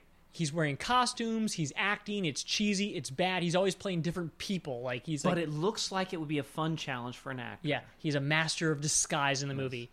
In Spartan, this guy is always acting. He is constantly be put into situations where he has to be an actor, okay? And my epiphany was two things. One, this is the good version of The Saint. This is the movie he wanted to make when he made The Saint. And two, Val Kilmer loves acting. He loves playing people who are acting. So you're watching an actor play what is essentially a secret agent who in himself is an actor and the the great thing about this movie is I believe the most important line in the movie is like also it's one of the first where he's talking to the the the woman who is uh she's she's a she's a marine of some sort and uh he says to her like what do you do? And she goes I teach uh hand-to-hand fighting and knife combat. And he says something like what does he say exactly He says, he says, um, don't teach them how to knife fight. Teach them how to kill with a knife.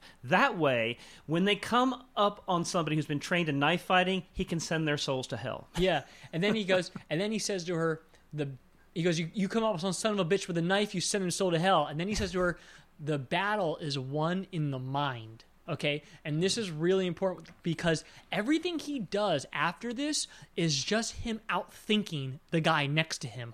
He is a master improver. You would assume that this guy would have been an incredible member of Second City. Absolutely. Even though everything he's doing is dramatic and you're not used to seeing dramatic improv, he everything he does in every scenario is improv. Okay, so There is a scene Yeah. where he has to question has to- a um, Secret Service agent. yeah, it's the very first moment he does improv. Right, it's the very Right. first moment he does improv, and for a moment the audience isn't sure. Yeah. w- You know, uh, if he's gone too far, if everything he's Yeah. about he's doing is calculated, you might think that he, the reason he's so outraged about this Secret Yeah. Service man who may have, you know, So let's fa- let's, fallen let's down the set job. it up. Let's set it up. Okay. The the president's daughter's uh, Secret Service agent um, is being accused of having left his post, but he's swearing that he's left his post. Val Kilmer comes to what I think is actually the Boston University or potentially Harvard football stadium. Okay, and they're underneath it, and they've set up like what is underneath the football stadium as like a massive operation for the Secret Service. Okay. And the guy running it, Greg Clark, is basically saying to um to Val Kilmer, he you know says he you know probably left his post, says he didn't. Can you help us out? So Val Kilmer comes in the room pretending to be another Secret Service agent, okay? And the guy is saying, you know, I swear I was at my post. I didn't leave at my I didn't leave my post. And then Val Kilmer goes, well, I was at that post and you weren't there. And he goes, and he goes, you know, I got two kids and a wife and you And weren't a gonna, pension. And he goes, and you aren't going to sit there lying away my pension. Don't you say you were at that post. And the guy goes, I was at that post. And he goes, you son of a bitch. And he tackles him and he punches him in the face. He goes, don't you say you were at that post. And they drag him out of the room. And as soon as they drag him out of the room, him and Greg Clark just nod at each other just to throw the guy off so that the guy he's pretending that he's caught the guy lying when in fact they haven't caught the guy lying because he wasn't lying. no he was lying he was pulled off his post he was pulled off his post Oh, oh but but he didn't leave it intentionally. Yeah. he's later. He was lying. We're getting to the plot Yeah. minutia that doesn't really Yeah. matter. Yeah. But it, it if you go if you want to if you're going to watch it multiple times, you will you'll be interested in this plot. the point is val kilmer immediately starts improving when Yes. called upon um then the next scene of him it's an actor's dream. Yeah, the next scene of him improving is they send him out into the city, okay, to basically find uh, the president's daughter's boyfriend, and he's dressed up as Val Kilmer's dressed up as like basically a like a local Harvard cop, okay, so like imagine like a cop but who kind of works for the university, and he sees uh, the boyfriend using a screwdriver to get into the girlfriend's uh, mailbox. And he goes, Hey, son, like, what are you doing there, son? And the guy's like, Hold on, they know me. And he's like, Who knows you? And he's like, Them, they, uh, Secret Service. He goes, Well, I don't know you. Like, come with me. He's like pretending to be this kind of like really blue collar police officer. Meanwhile, he's getting all the information out of this kid that he needs to continue on with his, uh, with his search. By the way, right before this, Greg Clark asks him, How much sleep have you had? And he just says to him, Doesn't matter. That's right. That's all he says. He just shuts him down. Doesn't matter. He's got a job. He's going to do it. They are on the clock. I mean, this is about minutes, not hours, right?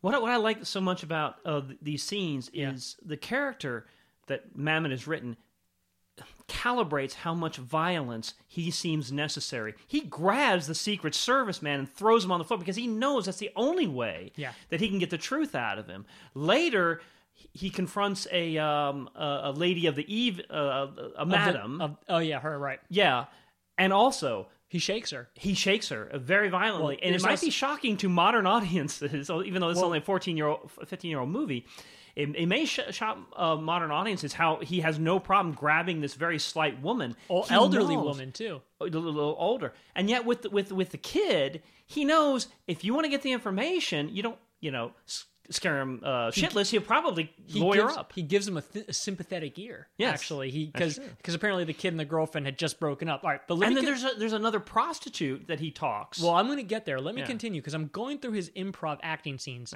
Um, but I, what I was going to say, I think right before, oh, and I already did. Okay, so the next scene, basically, he finds out that the girl has been frequenting a club, and at this club, there is a guy there who sets up men such like around the age of Val Kilmer. We're talking middle-aged men. I, we didn't bring it up before. We want to bring it up now. We are in the second half of Val Kilmer's career. He is no longer a movie heartthrob. He's now he's he's a I'm not going to call him fat. He's not fat. He's a middle-aged man. Yeah. Who looks like a middle-aged man. He looks like a 12-year-old girl's dad. And there's nothing wrong with that. He mm-hmm. shouldn't have to work out and have a six-pack just like women shouldn't have to be skinny and beautiful for their entire careers. Men shouldn't have to look like Sylvester Stallone for their entire life. I remember what Anthony Quinn said uh, when, when he was getting on Yeah. in years, and he's looking around the Robert Redfords and the Robert De Niro's, who were the, the, the leading men back then. He said, "Where are the actors with the guts? Yeah, right. Where are the, where are the men who, who, has a, who have a man's figure?" Kilmer is not fat in this movie, but he's got a little, a, few extra pounds. He looks like a man. He looks like a man. Yes. He doesn't look like a young boy like he looks in all his other movies. He's not a he's not a kid in his 20s. I look at someone in their 20s now, Steve, and I view them as a kid, quite frankly. He's no longer a kid. You're there. He, yeah, that's right. He is a man. Okay, so now he has gone to the club. The first improving he does is with the waitress there, and she's like, "Club's closing," and he goes, "I'm looking for my daughter. Have you seen her?" And she's like, "A lot of guys come here looking for their daughters," and he's like, "He's like, yeah, but." And basically, he's improving the fact he's he's pretending to be looking for a young girl, like a prostitute, a young, specifically underage prostitute, to get hooked up with. So then he pays his bartender. She points him to the direction of the correct guy. That guy's counting his money, getting ready to leave. And he kind of comes up to him and he's like, and he says something really strange. And it's kind of meant to like off put the guy, to like keep him on his toes. But he's like, he's like, I just want to know why a young girl would come home, would be looking for a guy like me. It's really weird. It actually doesn't make sense. but I still really enjoy it. Do you remember that? I do. I do. It's like he's almost like confessing how Yeah. embarrassed he is to be there. Yeah. But you're right. It, it doesn't make any sense because it's not done without a little bit of hostility. Yeah, either. it's weird, but it's good. And the guy kind of shakes him off, right? And mm-hmm. he and he and he leaves. like he's a weirdo. Yeah. yeah, just and Val. Kilmer follows him out to his car, right? And he goes, he goes, you know, I, I don't think you heard me. I was asking you why a young girl would want to come home with a guy like me. And the guy says something to him like, like, yeah, buddy, like, isn't that all of our issue? And then that guy sees Val Kilmer's backup, played by Derek Luke, who is the young Marine who basically has been selected for the Delta Force, okay? Uh, Derek Luke has made a mistake. He's made himself visible. And the second the guy sees him, he knows that Val Kilmer is some sort of undercover authority, pulls a gun on Val Kilmer. Here's where a masterful series of lines happen in a row. The first thing is Val Kilmer disarms him, hurts his arm a little bit, and the guy goes, "Ah, my arm, my arm." I think it's broken. I think it's because you broke it. And then he and then Val Kilmer takes his arm, smashes it against a dumpster, and goes, "Now it's broken."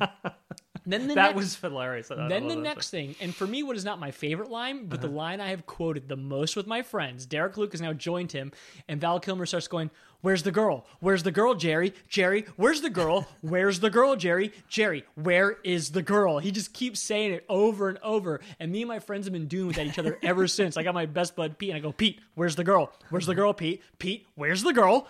Okay. He's got it in his mind that that is the most effective way. Yeah, right. Just just complete repeti- repetition. He doesn't do it earlier. He Mm-hmm. doesn't do it later. That one little specific um, uh, tick, he thinks, well, and he does. These It- all reveal training. Yes. They all reveal training and expertise of craft. And as Yes. David Mamet has famously said, and I think we've said it before on the podcast, there is nothing more exciting than watching someone who is good at their job. And Val Kilmer is a master of his job. Now for the next line. This is the part that revert that that uh, calls back indirectly to Stephen Lang in uh, in Tombstone. So the guy's not giving up the information that uh, that Val Kilmer needs, and Val Kilmer looks at uh at Derek Luke. He goes, "You got your knife?" And Derek Luke whips out. He goes, "Yeah." And he goes, "Take his eye out." And Derek Luke looks at him like, "Are you serious?" And then Val Kilmer goes, "You bet your life." And in this scene, right, this calls back where he is utter serious, just like Russell Crowe was going to kill uh, Ike Clanton should they rush him.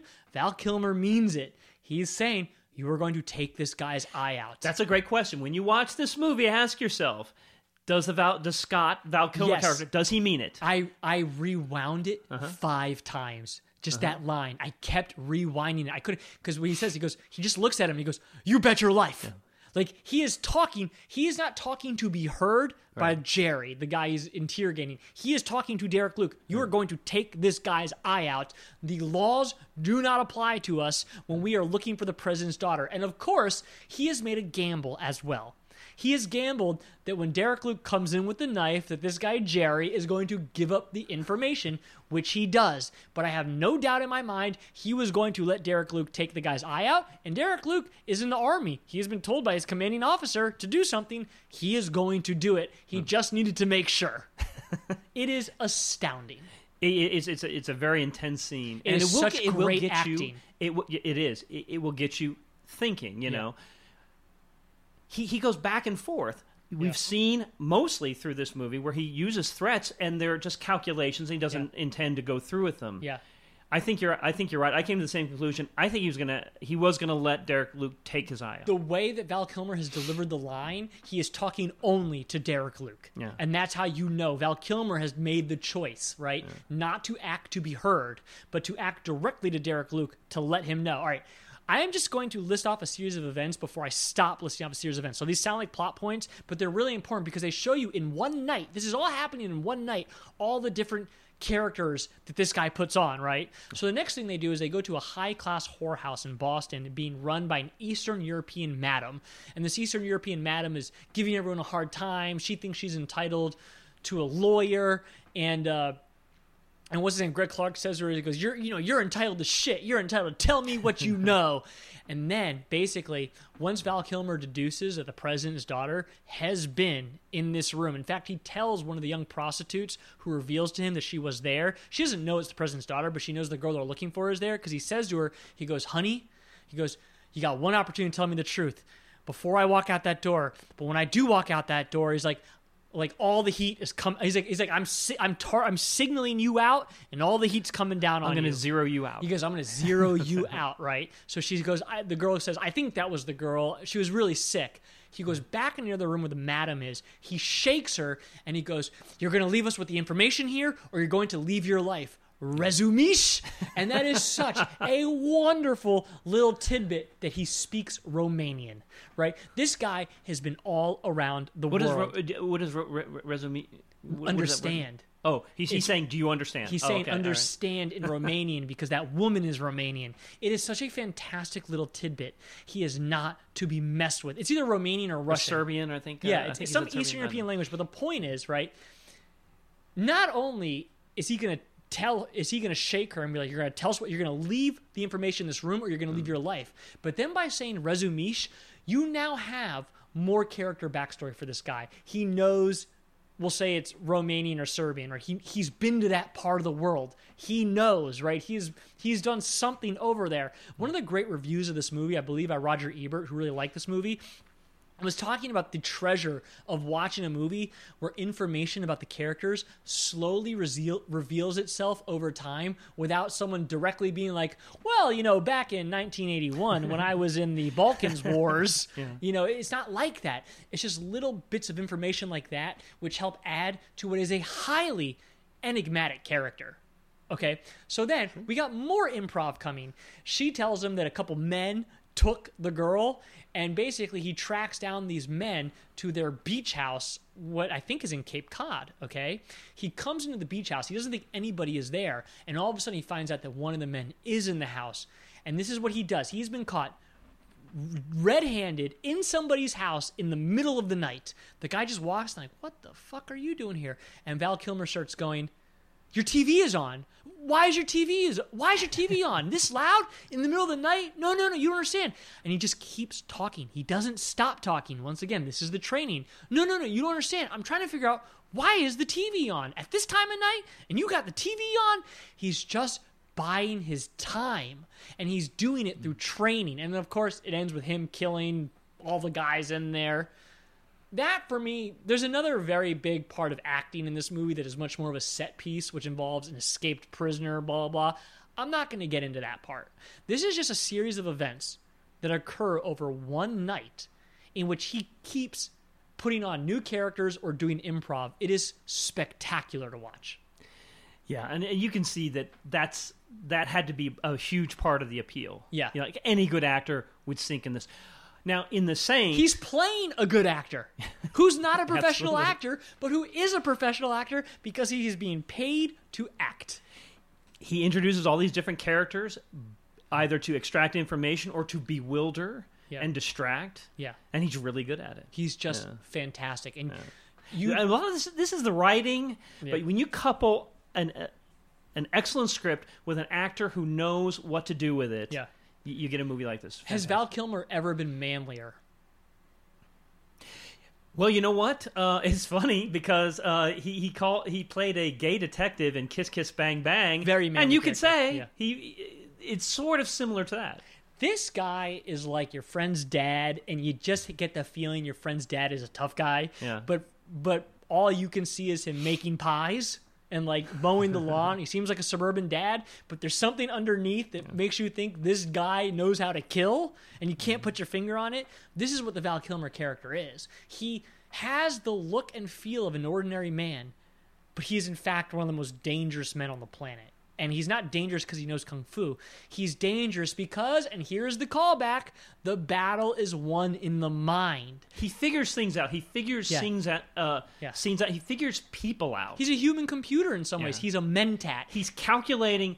If In I do real this, time. they're going to do that. Yeah. He's calculating in real time. I mean, it is just this movie compromises almost nothing. Like this is this is a thriller for grown-ups. Um the movie only has one compromise at the very end, which I think is unfortunate.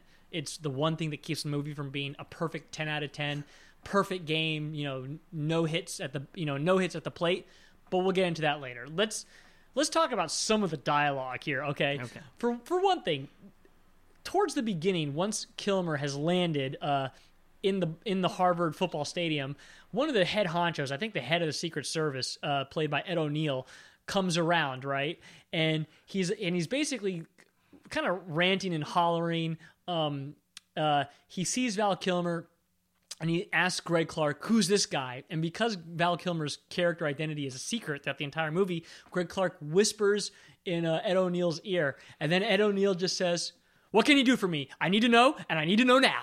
Just like that. What a boss! Like. Can you imagine walking into a room, looking at a guy, and saying, "What can you do for me? I need to know, and I need to know now." It is just I, I also quote that line a lot to my friends when I need something from them. I'm like, what can you do for me? I need to know, and I need to know now. It it's is, almost almost like he was in the private sector. Yeah. not the government. Yeah. And then there's a great part where, um, still in this stadium where Val Kilmer needs some money before he leaves on all his various undercover missions. And this woman who's in charge of giving out the money gives it to him. She goes, You can sign here. And he goes, You sign for it. Do you remember that? I do. It's such a great little tidbit. It's it's um like I- am not taking the responsibility. I've got enough on my plate. No, no. It's his identity. His his I he is not going to ever put pen to paper with a name ever. This guy is a secret. That's why his name keeps changing. Now That's he's why- not playing a character here because he's he's he's, uh, he's talking and working with But the but, colleagues. but the fact of the matter is, Greg Clark won't even say his name out loud. He's got to whisper it in Ed O'Neill's ear. That's why he's saying you sign for it. This is a guy who exists in the shadows. He exists off the books. That's the way I took it. Not that he wants to be responsible for the money, but because everything he does is off the books. well, I, I think it's uh, kind of related. You know, Yeah. I th- you know, I've got my area, of responsibility. You're you're a paper pusher. You worry about that. At But one point, at one point in the movie, literally once they think the girl is gone and like the more formal investigation is wrapping up, Ed O'Neill comes to to Val Kilmer and he says to him, "I need you to go off the clock." And this is basically now you're going really off the books. Now you're going to be doing some deep undercover stuff here. I mean, it is just fantastic because it all seems so plausible.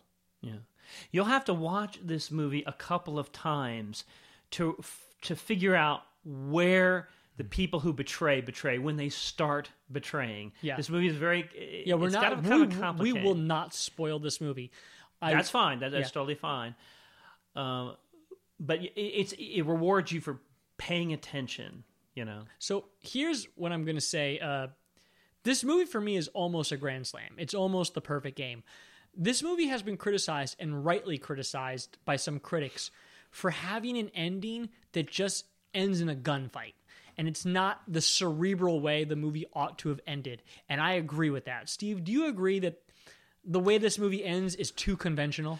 I it is very conventional, especially with the William H Macy well, no, no, character. don't give anything I, away. I'm not going to give anything Yeah. away, but he does the same typical thing that you would expect. You know, You're giving it away, Steve. You think so? Yeah, you're giving it away. Oh, well, okay. We'll just say it ends in a typical gunfight. And this is a movie that's so great because you've never seen a movie. Imagine the president's daughter is kidnapped. That's the plot of the movie. How many kung fu fights are going to be in the movie? Probably 50, right? It's going to resemble Taken. Movies like this are always action movies. This is not an action movie. This is a movie that is meant to resemble the steps that would occur in real life if the president's daughter was kidnapped. And you wholly believe it because it is filled with so much attention to detail where you say to yourself, there's no way David Mamet's making this up. This must be what it's like. So for it to end the way it does in a very it, it ends almost if it was another movie. And that's disappointing. I, I can see that complaint. Again, um, you, you you slap down my attempt to uh, to to really uh, get the, the the part that I didn't like, but I understand why. Um, Can you do it without giving it away? It's the convention of the, now that you know the whole plot. Let me give it all away. Let me give it all away. Yeah, which bad. was it, it's not what you would expect from David Mamet. It, it's almost like somebody took over. you Yeah, know? it's and and there's a very unfortunately placed Swedish news bureau at the exact same moment. very conveniently. Very convenient. Yes, All right, yes. Steve, I'm gonna go through some. Oh no, go ahead, please. He- he- here's here's what I find fascinating. You you mentioned something earlier Okay. about uh, there's nothing better than seeing somebody who's good at their job. Yeah, This movie, for the first part Yeah. pl- applauds the the uh, Kilmer character for Yeah. being great at his job. Mhm. The movie concludes it's not enough. Okay. You got to start thinking. Yeah. The point of this movie is you have to have a conscience and you have to have you, you have to figure out right from wrong. So let me give one of the quotes. Which is then. which is what deepens Yeah. the the the, uh, character. the yeah, there is character development. There's character development in this movie. Now Yeah. I'll explain. Derek Luke is trying to explain to Val Kilmer that there is more than meets the eye here, and he needs to think critically, not about his mission, but about what his mission actually is. Right? Val Kilmer thinks he's got one mission, it might be another thing. And here's what Val Kilmer says, which justifies his entire mode of thinking. He goes, you got to set your motherfucker to receive. he goes, he goes, you got to set your motherfucker to receive. They, referring to the bosses, they don't go through the door and we don't ask why. That's not a cost, it's benefit. But because we get to travel light. Tell me where to go, tell me what to do when I get there. That's his whole point. He he doesn't he's already got so much thinking to do, he doesn't want to think more. The whole point of the Derek Luke uh, Yeah. character is to break through that, though. That's right. That's You absolutely know, right. They've got to shake. He's he's got to shake this um, just following orders uh, uh, creed that he has. Yeah. Uh, by the way, I have a nitpick here, and I'm not even sure I understand it. It says Kilmer should have let the cop. Oh, this is it. There's a big, sort of really actory set piece here in which Val Kilmer is pretending to be a guy who just held up a liquor store so that he can help break out a convict who's on so he, so he can help break out a convict who actually might know where the president's daughter is right? It's, it's a whole elaborate thing. And at one point um and i'm not giving anything away but derek luke is shot uh by this convict okay? He's not killed he's just shot. And instead of basically continuing on with the charade uh, Val Kilmer attends to Derek Luke. And to me, this is a problem for two reasons. One, because there was another cop there who could have done it for Val Kilmer so that Val Kilmer could have kept on going with the plan. And two, I just feel like that's what the Val Kilmer character would have done. He would have let Derek Luke stay there on the ground bleeding, and Mhm. he would have continued on with his mission as it was designed. He abandons that mission too quickly. Val Kilmer does something that makes that impossible. Mhm. Uh, that, that- in fact, that makes the uh, the whole situation go go to pot. Uh, you think that uh, he didn't have to do that? Yeah. It seemed inevitable to me. I don't, I didn't see how. He just got to let the other cop. The, the other cop could have called nine one one. He actually could have. Uh, he could have played all, pe- played along with it, but I, I don't think that he knew what the sinister guy, how much he knew. I like just maybe maybe he would have deduced that Val Kilmer was in on it. It's and, nitpicking. you know. I see that guy. I see Val Kilmer continuing on with the charade Uh-huh. instead of breaking it. Um, Another thing, uh, real small nitpick. At one point, they're in the Boston Tunnel in a car, and they're like, they're basically like on a laptop, like looking things up on the internet. There's no signal in the Boston Tunnel. Okay, you're not using a cell phone and a laptop in the Boston Tunnel. I don't care if it is you know CIA technology. You're in a tunnel. It's not happening. Okay, now for some quotes. Where's the girl, Jerry? Take his eye out. You bet your life. Here's another great one. He is saying this to Derek Luke uh, because he spots. He basically spots a police officer on their tail or something, and Derek Luke's like, "How did you know?" And uh, Val Kilmer goes, "In the city, always a reflection. In the forest, a sound." And then Derek Luke goes, "What about the desert?" And Val Kilmer responds, "You don't, want to go, in the, desert." that is so That is good. He's talking about the Middle East, quite frankly. He's talking about the Middle East. Which is where they wind up. Which Well, I hope they- I haven't given it yeah. too much away. But no, that's okay. And then he, then the other one is, "What can you do for me? I need to know, and I need to know it now." Then there's another great part in this movie where where Val Kilmer is now an absolute boss. He is saying something to one of the subordinates, like he needs. He, he's telling this. They're in the tunnel. Actually, they're following one of the the prostitute slave traders to the beach house, and Val Kilmer is saying to a guy, "Call off the task force. I'm going in. I'm going in alone." He says it a few times, and then he says to the guy, "Signal that you heard me." It is such a boss line to say to somebody, signal that you heard me. It is such an establishment that I am above you and I need to know that you understand my command. He does not, he will not take anything for granted. He will not assume that this guy has heard him and potentially endanger his life. Does that make sense? Yes, professionalism and authority. That's right. By the way, um, this is one of those commanding performances. Yeah. Full of authority. Yeah. My favorite line, establish. It's the first line in the movie. I always thought the very first scene Yeah. is one of the most important because the audience doesn't have any expectation. Yeah. You're, you're more free to do in that first image, that first scene, more than anything. I guess that's true also with lines. Yeah. The first line comes after the very the very beginning. We find out that Val Kilmer is a trainer. Yeah. Basically, he's training these Marines. He just saw a Marine fail. Yeah. Okay. He comes up to him and he says, Val Kilmer says to this the, the Marine who's failed, "You had your whole life to prepare for this moment. Why aren't you?" Yeah. Yeah. That tells you so much about his standards. Yeah. You know Yeah. what he's going to expect. That he's not sentimental. He's not there to be his analyst to help him through his feelings. Mm-hmm. Yeah. Bottom line, man, it's it's a great line. So then here's another line. Okay, he's trying to talk to one of his contacts on the underground, I guess, and he goes, "Let me speak to the Chinaman. You tell him the only man ever heard him call on Jesus." so basically, he's trying Kind to holds against he's him. Trying to reach a guy, right? and the way that the people person on the other phone knows that the, that Val Kilmer knows the guy he's trying to reach is by saying, "You tell him the only man who ever heard him calling Jesus." Turns out the guy's not a, to quote the movie Chinaman, but is in fact a Muslim. Yes. and I guess in a and the Muslim says, you know, I do this for you because you heard me call on Jesus. It, it, it kind of almost seems like they were in a dangerous moment, Uh-huh. and the guy prayed to Jesus and is ashamed of it. It is fantastic. What what a small, subtle, yeah. great line. Art and Yeah. art and skill at the same time, man. Okay. It's, it's great. more lines in a fantastic scene of this movie when Val Kilmer is at is basically at what is perceived to, what is the Betty Ford clinic. Everyone thinks the president's daughter is dead, okay, Right. but she might still be alive, and uh, he's come to tell. Uh, the, the president's daughter, the first lady, that her daughter might be alive, but in fact he runs into the secret secure, the, the secret service officer, the the main secret service officer, not the one who left his post, but the main secret service officer for the president's daughter, and she and she knows that he's not who he says he is, and basically she she pulls a gun on him, says put your hands up, and then she goes she goes I'm ten minutes from the bomb squad, so if it's happy birthday, let's, Let's do, do it, it now. now. I love that character. She's only in it for that one She scene. is fantastic. and she has an enormous Im- emotional impact. Not Yeah. just she's as tough as nails and as smart this as is my the Val next, Kilmer. This is my next line. Yeah. Val Kilmer's trying to explain that he needs to talk to the first lady. He says, "I need to talk to the girl's mother." And once it's become clear that Val Kilmer is someone in, you know, the intelligence agency or in the army, the Secret Service agent goes, "I'm her mother. She gave birth to her." I raised her. And then she pulls out a series of like sort of photo booth photos of her and the girl as a young child. And it's such a great thing because it makes you wonder how many of these politicians' kids are really raised by their Secret Service agents. It's just a fantastic little detail. It is.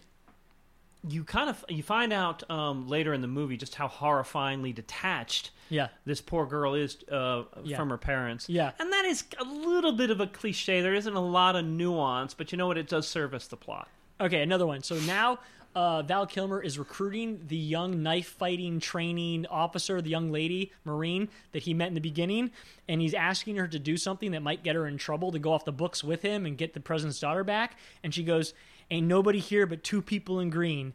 Uh, Nothing goes beyond that, and then he says it goes beyond. It that. goes beyond that, and she then says, she goes, "Nothing goes, beyond, that." yeah. And this is about sort of this is the Marines code of it all, right? Right. This is the idea that if if you're brothers in arms, you are brothers, right? Mm. Like that. It's just not my favorite line, but it says something about these people do have a code.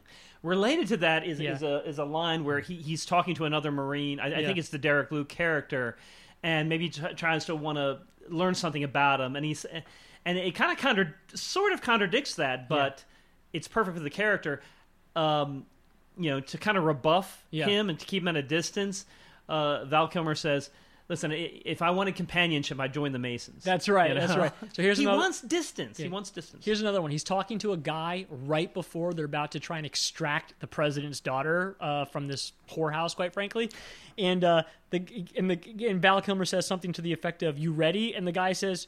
You want to gossip or you want to shoot somebody? I love that. Yeah, that was, that was so really good. good. All right, the next thing. This is this is just to make you understand how hard this movie is. Uh-huh. Val Kilmer finds the president's daughter. He extracts her. When he extracts her, she starts screaming her head off. She just doesn't know what's going on. He puts his hand over her mouth and he goes, "Shut your fucking mouth." He doesn't say, "How are you? Are you okay? I'm here to save you." The very first thing he says to the president's daughter is, "Shut your fucking mouth." This guy is brutal. Yes. Absent of any uh, sentimentality, he Yeah. knows that that's what what works. Yeah. Later, Yeah. in order to silence her because she starts screaming, he punches he her. punches in the, her in the stomach. He punches her in the stomach. To Probably knock, not hard, just enough to knock the wind out of her. because he needs her to be quiet Yeah. because she's screaming. He's totally bottom line. By the way, um, uh, I want to reference back uh, a little bit to. There's, there's, I think it's an American or, or a Brit. He enlists in the Middle East to Mm-hmm. Yeah. help him. Yeah, it's a Brit. At one point, uh, things go bad, and uh, they they have to spring into Yeah. action. Scott asks this guy, "Did you burn me?" And he says, uh, I "I don't don't say that I did. Yeah. You want to prove it?" And then he uses a line that David Mamet wrote like 20 years earlier. The Lord hates a coward, and then they go in. So the idea is Val Kilmer and the guy are going to extract the girl, but something goes wrong, and Val Kilmer says to the guy, "Did you blow me? Or did you? What did he say? did you burn me? Did you burn me? Like, did you give me up?" And the guy goes, "Can't say that I did because he doesn't know if he maybe he did something accidentally." And then when Val Kilmer maintains, says, maintains his composure. "Yeah," when Val Kilmer says, "Do you want to prove it?" He's basically saying, "Are you ready to get this girl out now? Guns a blazing." And then the guy says, "Lord hates a coward." question, trivia Yeah. question. What movie did uh, uh, um David Mamet originally write that, that line for? No idea. For Sean Connery in The Untouchables. Oh, okay, Well, very the good. Lord hates a coward, so he decides to join Eliot Ness. Well, that guy got that, that no name actor got really lucky. He got a great actor's line instead. Yes, he did. Okay, next thing. Val Kilmer finally gets uh, Kristen Bell, the present star, to like some some dingy, hidden, you know, motel room in the Middle East, and he asks her, "How are you?" And she goes, "I'm sick." And then he goes, "It's no, it's just a formal question." He doesn't actually care. it's so good. He doesn't really want to know. It's so good. Uh, that's it. That's all my quotes. Steve, you got any? That was a lot of quotes, but God, they're good. Well, I did. I did like um, Derek. It's not uh, Derek. Luke says to him um, after something went went terribly wrong. Yeah. He said, um, "I I fucked up. Yeah. I was trying to help." And and uh, and uh, Val Kilmer says, "That's usually when people fuck up." Yeah, right, right, right. he doesn't want to be dependent on anybody's help. I guess is the point. There's another part. I think he says something. He's like, "Oh, he's talking to Jerry, right?" He pulls some the guy, the guy who initially worked at the club, linking middle-aged guys up with underage girls. And he has after he's like hit Jerry, he pulls a thing of pills out of him, and he goes, "What is this, Jerry?" He goes, "Is this uh?" You know, he goes like, "Is this hop? Is this roofie? Like, you know, like to rape right, girls?" right, and he right, goes, and the guy's outside, he goes, "Is this one-sided conversation?" it's so good. All right, so Steve, do you have a bad pitch for this movie? I have a terrible pitch Please. for this, but you you um. We've heard the title in b- both of these titles so far. Mm-hmm. Taken meets Rambo. Okay, yeah, that, Pretty bad. Pretty So bad. mine was different. Um, and I'm gonna be honest. The reason you should always write things down is so you don't forget them. All right. And what I was trying to think of, oh yeah, here's what it was. Mine is Taken meets Tootsie, and the and the idea is this movie's about an actor. He's playing an actor. That's what this guy is doing. Yeah, he can he can kill you in, in hand-to-hand combat, but he's an actor. That everything, all his battles are won in the mind, which is one of the very first things he says. By the way, you do know he's a rough fighter because at one point he's talking to another Marine and he's showing the Marine his knife, and the Marine says, uh, "Where'd you get this knife?" And he goes, "Took it off a guy in Serbia." And he goes, "Did the guy East get- Germany. No, he oh, sorry, in East, East in Germany. East That's right. In East oh, Germany. is a great- And, and so he says, took it off a guy in East Germany. And then he says, uh, did he give it to you? He goes, no. As I recollect, he was reluctant to part with it.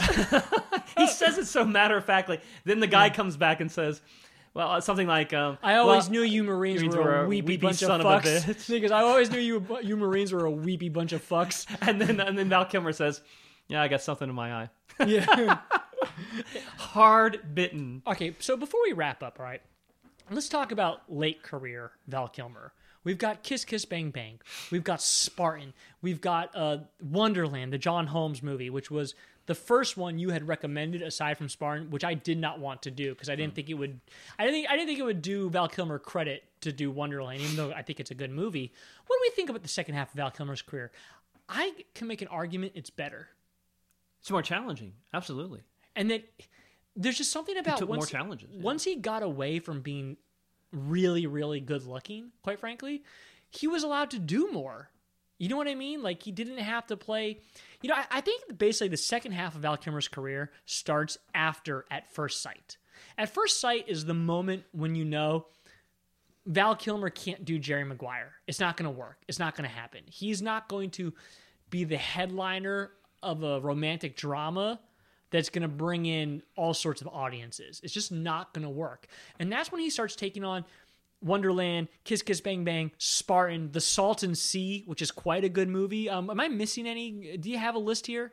Uh, those were the. Uh, I I had a list of uh, movies that we could have done. MacGruber, which is beloved, by the way. Well, here's what I had. I had Top, um, um, Top Secret, his very first movie, which we're not he didn't like. Yeah. I thought it was hilarious, and it does show his ingenuity as a as, as a comic actor. Mhm. You know, um, Thunderheart, which was yours. I know you you liked it.